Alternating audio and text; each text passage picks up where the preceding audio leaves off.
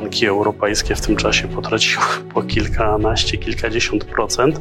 E, okazało się, że ogon machał psem. Ci, którzy mają najbardziej ryzykowne aktywa, tracą po prostu 100%. Zaczynamy czwarty rynek e, niedźwiedzia na dolarze w ciągu ostatnich 50 lat. Niedługo czeka nas kolejny wzrost e, inflacji w Stanach Zjednoczonych, pewnie w Polsce podobnie. No i ten nowy szczyt może być powyżej poprzedniego. Cześć. Przed nami kolejny odcinek serii eksperckiej. Będziemy rozmawiać o rynkach finansowych i o inwestycjach. I ponownie będziemy rozmawiać z Adamem Drozdowskim i Piotrem Bójko, zarządzającymi funduszami InValue Multi-Asset. Na poprzednim spotkaniu, które było w listopadzie, rozmawialiśmy o tym, jak wyglądały rynki finansowe w 2022 roku, kiedy byliśmy praktycznie w centrum oka cyklonu. Rozmawialiśmy też o prognozach na rok 2023. Dziś mamy czerwiec. Zobaczmy, jak wyglądają rynki finansowe po sześciu miesiącach. I zapraszam. Jeśli jeszcze nie subskrybujesz mojego kanału, to dobry moment na to, aby to właśnie teraz zrobić.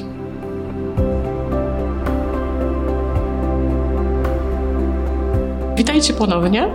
Przypomnę Adam Drozdowski, Piotr Bójko, założyciele funduszu InValue Multi Asset. Specjalizujecie się e, w inwestycjach na rynku amerykańskim, głównie akcje, obligacje i złoto? Dokładnie tak. Dzień dobry, Aniu. Dzień dobry. Widzieliśmy się e, już e, wcześniej, w listopadzie. Wtedy rozmawialiśmy o tym, co się działo w roku 2022 i jakie mamy perspektywy na rok 2023. Minęło 6 miesięcy. Co się wydarzyło w tym czasie? No wiele się wydarzyło na rynku jakby cała epoka minęła. Ale to, co spodziewaliście się, że się wydarzy, to się wydarzyło? Zanim przejdziemy do szczegółów, jakbyście mogli tak takim zarysie powiedzieć? Gdzie no, jesteśmy? Rynek lubi zaskakiwać. Tego, czego się spodziewaliśmy, to pewnie trochę poluzowanie inflacji, bo widać, że inflacja jest niższa w Stanach Zjednoczonych i w Polsce niż pół roku temu. Natomiast tego pewnie, czego się nie spodziewaliśmy, to tak zwany kryzys bankowy, nazwijmy rzecz po imieniu, tak zwany, ponieważ on został zażegnany. Fed e, zadziałał tak, jak powinien zadziałać. Oczywiście inwestorzy wciąż się boją o kondycję banków, ale ta ścieżka została przećwiczona i wiadomo, co Fed zrobi, jeżeli kolejny bank regionalny w Stanach Zjednoczonych będzie będzie miał problemy, a w Europie Credit Suisse został przejęty. Próbowano wywołać e, panikę na Deutsche Banku, ale potem się okazało, że to była niewielka kwota, około 5 milionów e, euro, która trochę ruszyła CDS-ami, czyli instrumentami na upadłość banku. Banki europejskie w tym czasie potraciły po kilkanaście, kilkadziesiąt procent. E, okazało się, że ogon machał psem, natomiast w Europie nie widzimy tych zagrożeń. Poza bankami regionalnymi w Stanach Zjednoczonych też nie widzimy zagrożeń, w związku z tym ten kryzys został w naszej ocenie zażegnany, ale co wywołał zmienności na rynku, to wywołał. A co się właściwie wydarzyło? Jak byście to zinterpretowali?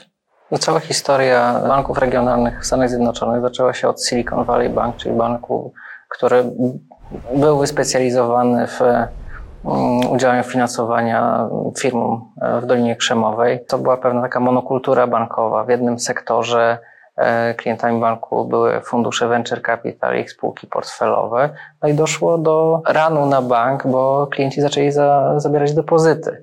A że jesteśmy w erze cyfrowej, to nie trzeba iść nawet do oddziału banku, żeby mm, swoje pieniądze zabrać, tylko z pomocą smartfona e, wręcz można tego dokonać w trybie natychmiastowym. Nawet poza godzinami pracy banku. Dokładnie tak, a z drugiej strony e, tenże bank inwestował e, zdeponowane pieniądze w dużej części w obligacje rządu amerykańskiego, a że byliśmy po najszybszym wzroście rentowności obligacji Stanów Zjednoczonych w historii, no to te pozycje wykazywały stratę.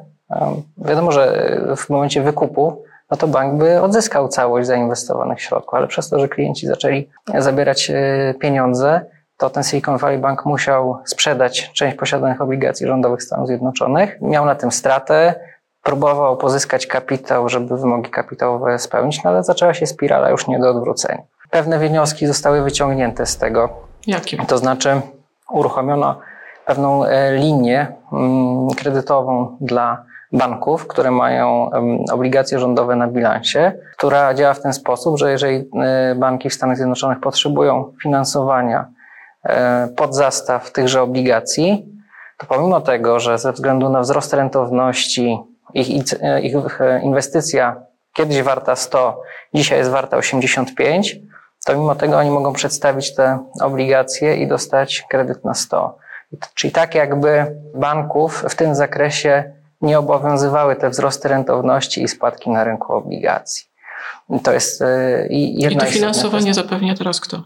E, no, e, Fed, Bank Centralny. Mhm. E, we współpracy z Departamentem Skarbu. Czyli możemy oczekiwać, że podobne scenariusze w przyszłości zostaną zaadresowane w ten, tym samymi instrumentami. Tak, tak, to jest jedna płaszczyzna. A druga płaszczyzna jest taka, że w tym Silicon Valley Bank zwiększono gwarancję depozytów, no bo jak to się działo, to było, była wątpliwość, czy tylko 250 tysięcy dolarów to będzie suma gwarantowana. Wszyscy, którzy mieli depozyty powyżej, a tam większość klientów miała powyżej, no bo to była specyficzna grupa klientów. No i pytanie, co z Specyficzna grupa klientów i jeszcze mówiłeś o y, monokulturze, czyli skąd wynikało ryzyko tego banku?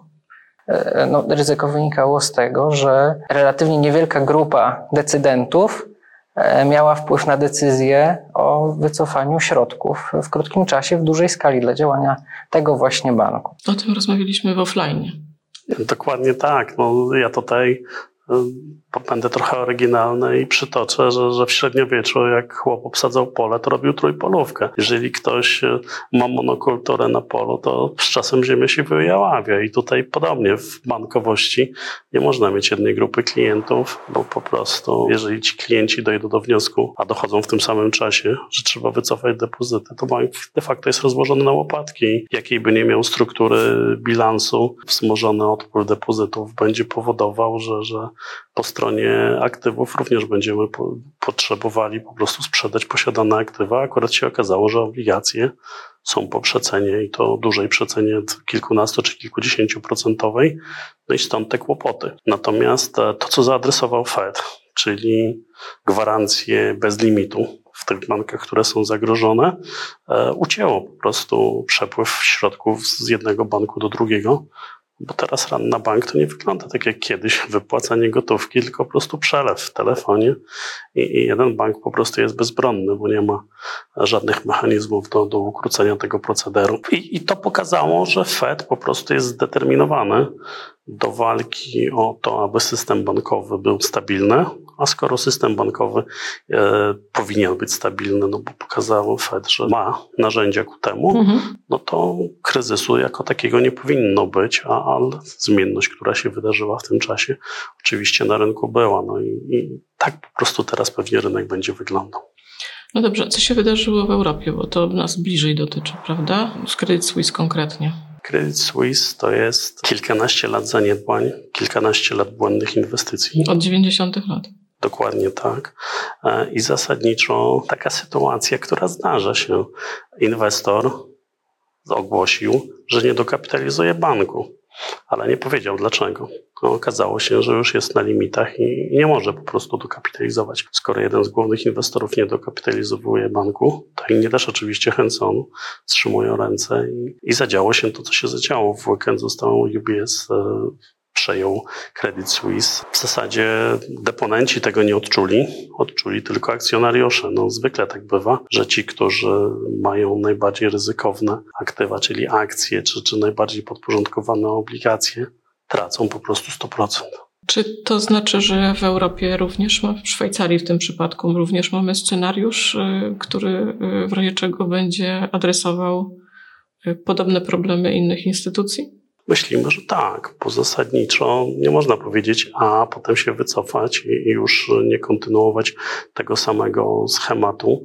Dobrze to było widoczne w tak zwanych problemach Deutsche Banku, kiedy relatywnie niewielka kwota CDS-ów, o czym wcześniej wspominałem, spowodowała przeceny gigantyczne banków w Europie. Tylko okazało się, że, że ogon ma hapsem i zasadniczo to wszystko zostało jakby wyjaśnione. Natomiast no, strach trochę pozostał i strach zawsze pozostanie na rynku, ale jak jest strach, to można zarobić, bo zasadniczo aktywa czasem za dużo się przeceniają i, i łatwiej znaleźć okazję inwestycyjną. To, co widzimy, to fakt, że inwestorzy przywiązują zbyt dużą wagę do notowań instrumentów e, o małej płynności. No właśnie rzeczone CDS, czyli ubezpieczenia od bankructwa danego emitenta, One się stały popularne oczywiście jak bankrutował Lehman Brothers, bo jak bankrutował, no to faktycznie posiadacze tych CDS-ów e, zarobili krocie, bo kupowali te ubezpieczenia nawet bez pokrycia, to znaczy nie musieli mieć e,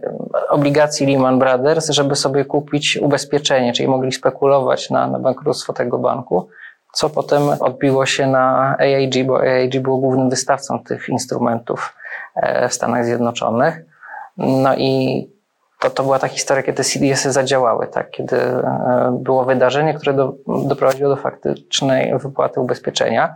Ale jak już mieliśmy kryzys w Europie, państw południa Europy, to był rok 2010-2011 i była podobna sytuacja z długiem Grecji, no to y, tam już nie doszło do tego default event, czyli faktycznego wydarzenia, które powoduje płatność z tytułu tego ubezpieczenia. Więc okazało się, że CDS jest tylko instrumentem czysto spekulacyjnym. Znaczy to nie ma końcowej wypłaty, tylko można spekulować, czy to ryzyko bankructwa danego kraju czy firmy jest 5%, 10% czy 15% i w ślad za tym się zmieniają ceny. Czyli taki gambling. Trochę tak, a że mm, rynek jest mało płynny, to tak jak Adam wspominał, czasem kwota relatywnie, znaczy bardzo mała z punktu widzenia rynków finansowych, kilka milionów euro, jest w stanie zmienić wartość instrumentu na tyle, że w wszystkich agencjach informacyjnych się o tym rozmawia i to ma wpływ na decyzje inwestorów e, w skali całego sektora. To zobaczcie, cały czas mówiło się w zeszłym roku o kryzysie, którego nie ma, jak rozumiem istotne zamieszanie, duże zamieszanie w kondycji instytucji finansowych, które nie upadają tak. z perspektywy de depozytariuszy. Tak, tak, bo system finansowy jest niezachwiany. To, że akcjonariusze tracą. Czyli, czyli dużo takich elementów, nie wiem, manipulacji, czy jak wy to interpretujecie? Nadinterpretacji. Ja nadinterpretacji, nadinterpretacji okay. i um, szumu informacyjnego. Mhm. Bo jak my staramy się um, zinterpretować to, co się dzieje rzeczywiście i co się działo w czasie tego kryzysu banków regionalnych w Stanach Zjednoczonych, to dla nas e, najistotniejszy był fakt, że dolar się w ogóle nie wzmacniał. Na naszym ostatnim spotkaniu dużo rozmawialiśmy na temat siły dolara amerykańskiego, jakie tego były powody, że 22 rok to był rok dolara, przynajmniej do, do września 22 roku. Wtedy mieliśmy euro-dolar na poziomie 0,95 w dołku, e, dolar do polskiego złotego był w okolicach 5.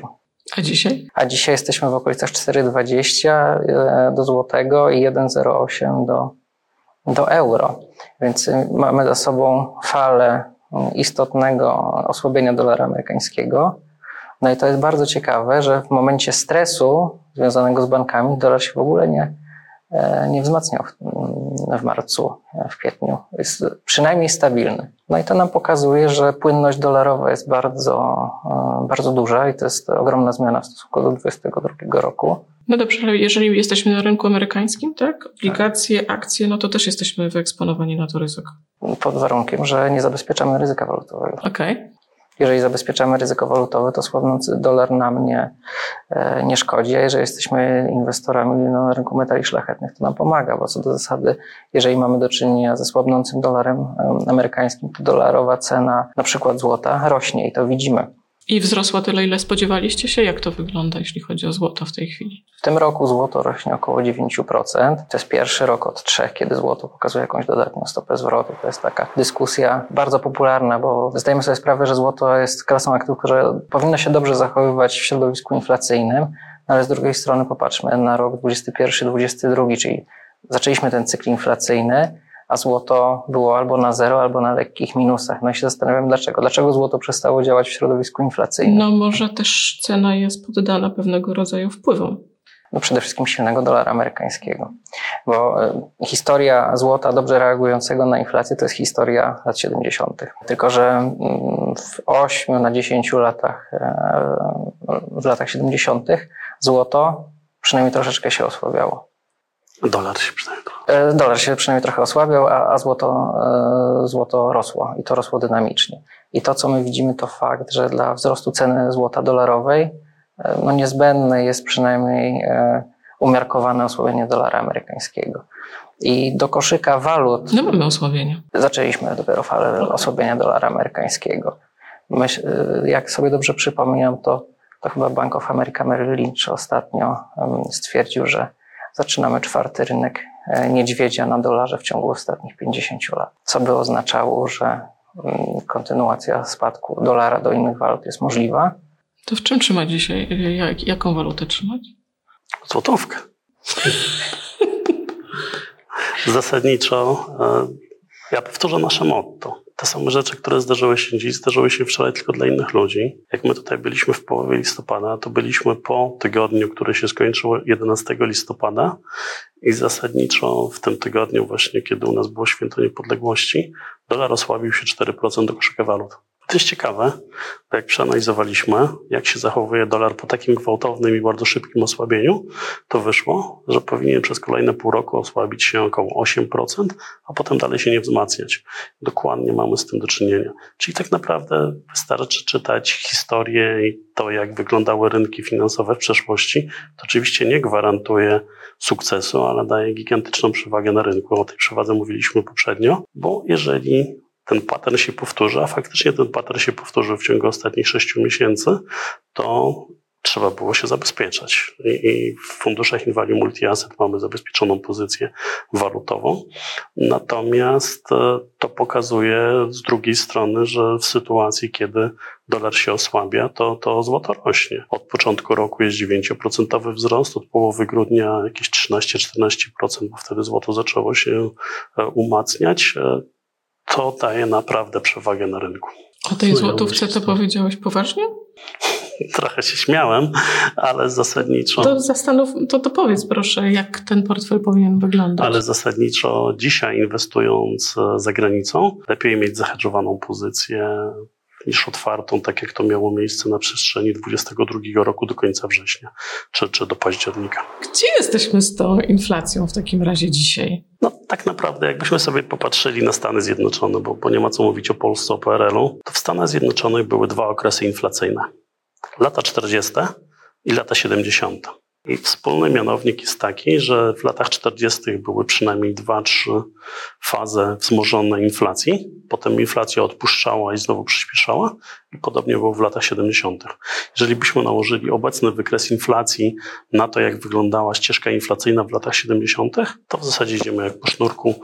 Teraz schodzimy z pierwszej fazy. Szczyt był 9,1%, obecnie mamy 4,7%. Prognozy mówią, że to może zejść do 4%. Natomiast e, jak sobie spojrzymy na to, jak wygląda sytuacja na rynku chociażby surowcowym, to zaraz będziemy mieli rok od e, zmiany trendu na ropie i ropa może zacząć podbijać inflację, a dotychczas ją osłabiała. W związku z tym y, pewnie niedługo czeka nas kolejny wzrost e, inflacji w Stanach Zjednoczonych, pewnie w Polsce podobnie. E, no i ten nowy szczyt może być powyżej poprzedniego. Ale patrząc na wykres historyczny, to jeszcze nie w tym roku. No w przyszłym. Chyba nawet nie w przyszłym. Znaczy, jak popatrzymy sobie na te impulsy surowcowe, o których Adam wspominał, to powinniśmy mieć ten pozytywny wpływ na malejącą inflację gdzieś do września, bo rok temu ropa była około 120 dolarów za baryłkę, dzisiaj jest 70, więc mamy efekt statystyczny, ale on do początku trzeciego kwartału powinien się utrzymywać i potem możemy zacząć tą drugą falę inflacyjną. I niedawno rozmawialiśmy o tym, że cel Banku Centralnego w Stanach Zjednoczonych są 2% inflacji. To jest poziom bardzo trudny do osiągnięcia bez wywołania gwałtownej recesji. 4,7 za miesiąc to pewnie będzie około 4%, no bo teraz ten mhm. wpływ surowców jest, jest bardzo znaczący w każdym miesiącu. Natomiast to, to są okolice 4%, ale to nie jest 2.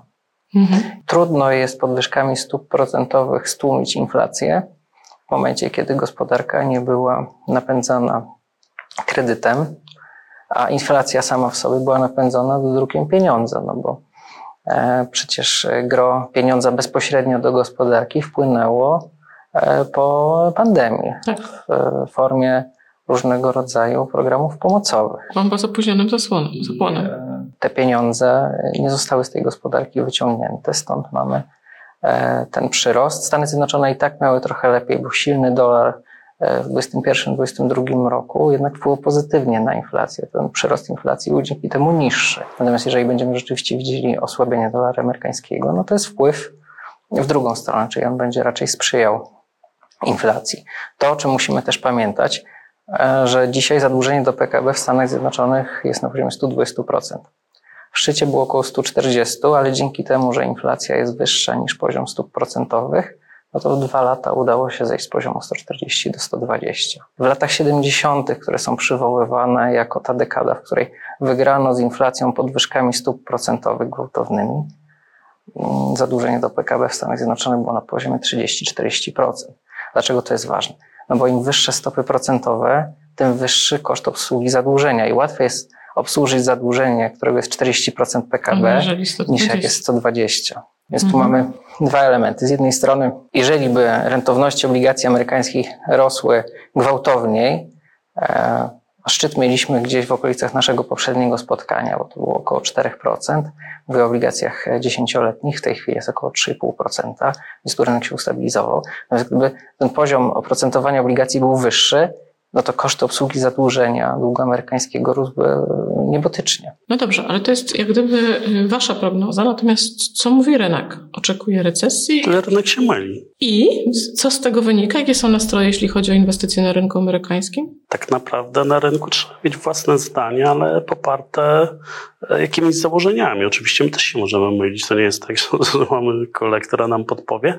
Natomiast wielokrotnie rynek się pomylił. Patrzymy na te rzeczy, które zdarzyły się w przeszłości. E, e, Oczywiście podwyżki stóp procentowych dokonane przez Fed na przestrzeni ostatnich e, 15 miesięcy od marca ubiegłego roku są zdecydowanie najszybszymi de facto w historii najnowszej. To wywołało przecenę na wielu klasach aktywów, to wywołało wzmocnienie dolara, o tym rozmawialiśmy pół roku temu. Natomiast e, rynek teraz oczekuje, że zaraz w ślad za spadającą inflacją nastąpi spadek stóp procentowych Fedu, w co nie wierzymy, szczerze mówiąc, bo patrząc na tą ścieżkę, którą przed chwilą pokazaliśmy, mało jest prawdopodobne, tym bardziej, że wypowiedzi Jeroma Powella są takie, że wolą przedłużyć poziom podwyższonych stóp procentowych. On wcale nie jest podwyższony, bo w okolicach 5% stopy procentowe były w latach 90. i to nie przeszkadzało rynkowi rosnąć. Po prostu rynek potrzebuje stabilizacji, rynek potrzebuje oparcia, chociażby w tym, że Fed będzie działał racjonalnie i, i, i to wystarczy do tego, aby nic złego się nie działo, tym bardziej, że na rynku była bardzo duża zmienność. No jak sobie popatrzymy, w 16 roku Brexit, w 18 gwałtowne podwyżki stóp procentowych, w 20 COVID, w 22 kolejne gwałtowne podwyżki stóp procentowych, rynek nie miał czasu odetchnąć w zasadzie od 10 lat. To prawda. I myślę, że inwestorzy są trochę zmęczeni tą sytuacją. E, Natomiast z drugiej strony inflacja kilkuprocentowa w Stanach Zjednoczonych czy kilkunastu w Polsce zmusza do myślenia i do zmiany portfeli, do, do inwestowania w bardziej ryzykowne czy w inne klasy aktywów, które dobrze się zachowywały w okresie, kiedy nie było tej podwyższonej inflacji.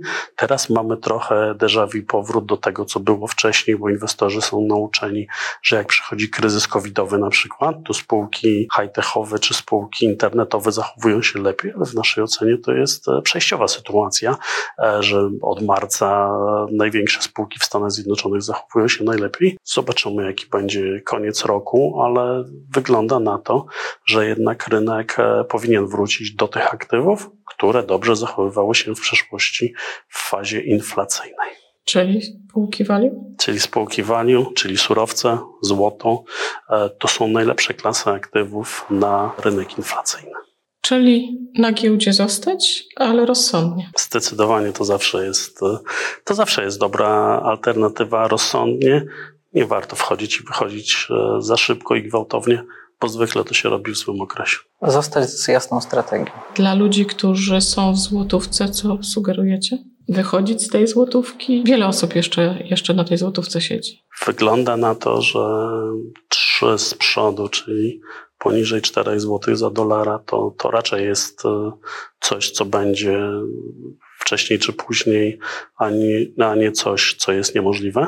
W Mhm. związku z tym pewnie inwestować, być może nawet inwestować na rynkach zagranicznych, bo wiemy, jaka jest płynność w Warszawie, natomiast z zabezpieczaniem ryzyka walutowego, no bo zainwestować po 4,20, a wypłacać po 3,50 na przykład, no to mamy Mhm. prawie 20% spadku. Mhm. Kondycja polskiej złotówki jest najlepiej obrazowana przez kurs euro-złoty. No to jeszcze niedawno mieliśmy 4,90, w tej chwili mamy 4,50, Niecałe. A reszta jest wyjaśniona przez kurs euro-dolar. Tak jak rozmawialiśmy, dołek był na poziomie 0,95, teraz jest trochę poniżej 1,10. Jakie są elementy, które wpływają na siłę euro? Po pierwsze, Fed, amerykański bank centralny, jest relatywnie teraz najlżej zacieśniający politykę pieniężną, czyli już kończy podwyżki stóp procentowych. Te stopy procentowe są nominalnie na wysokim poziomie, bo wpływ podwyżki stóp procentowych o ćwierć punktu procentowego, kiedy mamy stopy na poziomie 5,25%, to jest zupełnie co innego, jak podnosimy o ćwierć punktu procentowego, ale ze stopami jesteśmy blisko zera. Europejski Bank Centralny jest e, trochę opóźniony, jeżeli chodzi o zacieśnianie polityki pieniężnej, więc w tej chwili jest tym bankiem, który relatywnie mocniej mm, tą politykę zacieśnia, co sprzyja notowaniom euro. Jak również, e, no nie oszukujmy się, kwestia obaw o zimę 22-23 związaną z cenami gazu i energii, to było coś, co przyczyniało się do słabości euro w trzecim kwartale 22. Od tego czasu mamy tą odwilż, euro jest mocniejsze. To, o czym wspominaliśmy, sam fakt, że dolar nie jest w stanie się wzmocnić, wzmocnić w środowisku napięcia i lekkiego kryzysu e, banków, pokazuje, że dzisiaj trudno znaleźć e, siłę, która by doprowadziła do gwałtownego wzmocnienia dolara amerykańskiego. A jeżeli nie ma co wzmocnić dolara, to jest prawdopodobnie, że będzie się osłabiał. A jeżeli się osłabia, to inne waluty z automatu się wzmacniają w relacji do tego właśnie dolara. Z tego, co, co, co mówicie panowie, to sytuacja jest dość jasna, co robić.